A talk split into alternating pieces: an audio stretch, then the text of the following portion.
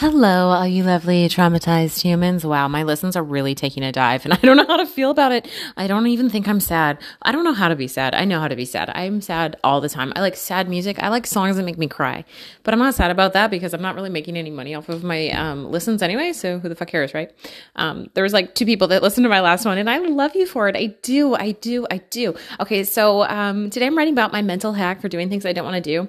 I employ this hack a lot, um, specifically when I'm running ultra marathons and, and stuff like that, but also when I just like don't want to do my job or when I don't want to do other stuff. So if you're alive and you're breathing and you're living on planet Earth and you haven't been totally consumed by the AI robots that are out to kill us all, I feel like I feel like we're gonna live in a movie pretty soon. But uh, you might have to do some stuff if you're a person, right? That you don't want to do. You might have to go to work. You might have to go to the dentist, or maybe you have to mow the lawn, or attend a family reunion, whew, or write a paper, or do the laundry, or establish a will. That's so annoying. It's fucking work and it's paperwork, and you're like, who? I'm I'm gonna be dead. Why do I care?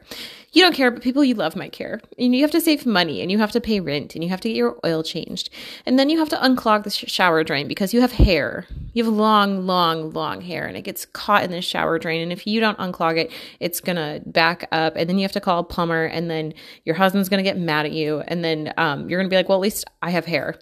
When I was a kid, my favorite thing to do was read. At one point in middle school, I checked a new book out of the library literally every day, and I read it that night, and then I would go back the next day, and I would read it, read it on the bus. I would read it everywhere. Like I just read all the time.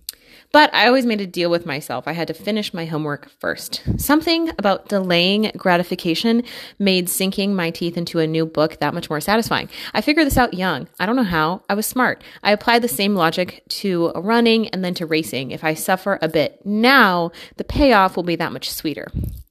So, my hack is this think about tomorrow, or an hour from now, or 10 minutes from now if you have to. So, last fall, I ran the Mogollon Monster. That's how you delay gratification, by the way. You're like, I'm gonna do this thing I don't want to do, and then I'm going to think about what I want to do in an hour when I'm done with this thing that I don't want to do. You follow? So last fall, I ran the Mogollon Monster, a very hard 100 mile race out near Pine, Arizona. At mile 60, I sat at an aid station staring down the long barrel of a dark and lonely nighttime. I didn't want to run into the night, and I tried to think my way out of my mental funk. I signed up for this. I told myself I paid money to run through the night. In a lot of ways, I was lucky to even be there, contemplating how much pain I still had to face. But thinking that I was lucky didn't make me feel lucky. So I thought about the next day. In half a day, I told myself I would be done. I would be relaxing with my boyfriend and my cat. In half a day, all of this pain that I was feeling would recede into memory and eventually fade as pain always does. Nothing painful or annoying or uncomfortable lasts forever. And when I'm uncomfortable or in physical pain, it helps to think about how it will inevitably end. The dentist appointment will be over. The presentation will end. The laundry will be done and folded and put away if you do it. Mm, if you don't sit there and won't. For my job, I have to call people all day, some who I've never spoken to before. Over time, I've gotten used to navigating these conversations, and I don't even mind when people hang up or occasionally use colorful language. It doesn't happen that much, honestly. But repetition makes anything more comfortable. So when I first started in sales, I was working in business development for a company that nobody knows or cares about, but my job was essentially to book meetings for a sales rep who was then supposed to close the deal. It was a terrible job because I was trying to sell a terrible product and nothing was standardized, nothing was warm, it was all cold. So before each day, I told myself, this will be over in a few hours. You'll be done in eight hours. Sometimes after a, uh, before a phone call that I was dreading, I would tell myself this will be over in five minutes. And people were rude, and I was like, owie, my ego. And then it was fine.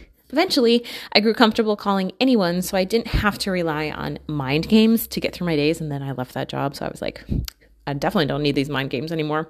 If you're at the dentist and you hate it, remind yourself that it'll be over in an hour. You're not going to be at the dentist all fucking day. Think about tonight oh, I'll be done with the dentist and I'll be home and I'll be doing this other thing that I like doing, whatever the fuck you like doing, man. Uh, what do I like doing at night? I like, uh, usually I write or I go running or um, I chit chat with Mike or maybe we go get a drink somewhere. You know, we go to the beach, we walk by the beach, uh, we go for a hike. I talk to my mom, whatever, man. I eat some gummy bears. Yeah. If you had a really shitty day and you can't stop wallowing in your own despair, know that it'll be over soon and you can start again tomorrow. Sleep it off. The nighttime makes things better. Mr. Sandman. What is that song? I don't know that song. I know that song, but I don't know it. You know what I mean? Knowing that a bad thing will end is like the essential nature of hope. Once the bad thing is over, we can believe that things will start getting better. And I think that that's literally all it is. Learning to delay gratification is a useful skill, right? That's highly correlated with success.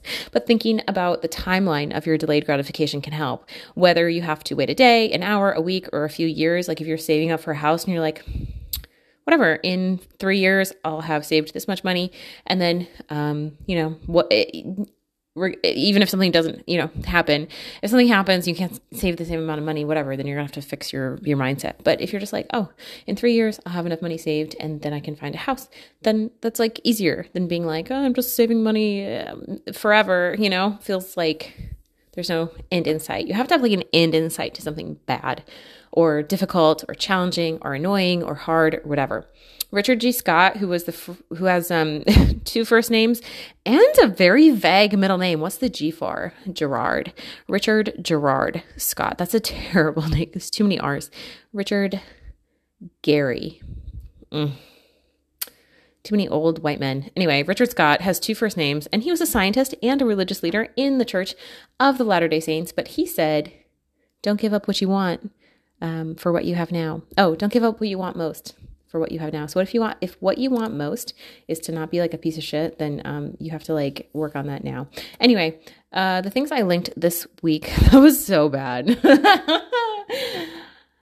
Um, an article about delaying gratification and the marshmallow experiment. You've probably heard about this, right? Like the kids are in this experiment and they're like given the choice between having one marshmallow now or having two marshmallows later. And I think it's like 10 minutes or five minutes or something like that. It's not a super long amount of time and like the kids that were able to wait for both of the marshmallows were like smarter later or some shit. I don't know, but it's like a sign of like intelligence if they understand that if that by waiting, um, they will get more later.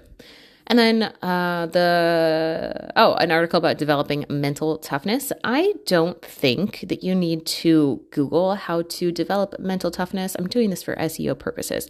However, um, you know, everything says the same thing like build a strong network, do the things you don't want to fucking do, be kind to you, build tangible goals, SMART goals, S M A R T. Um, and then some exercises to help you improve your ability to delay gratification. These are from like a psychologist, which I am not, by the way. I am just a person uh, who can talk and write, but I don't know that much. You understand? Comprende, comprendo. Love you all. Bye.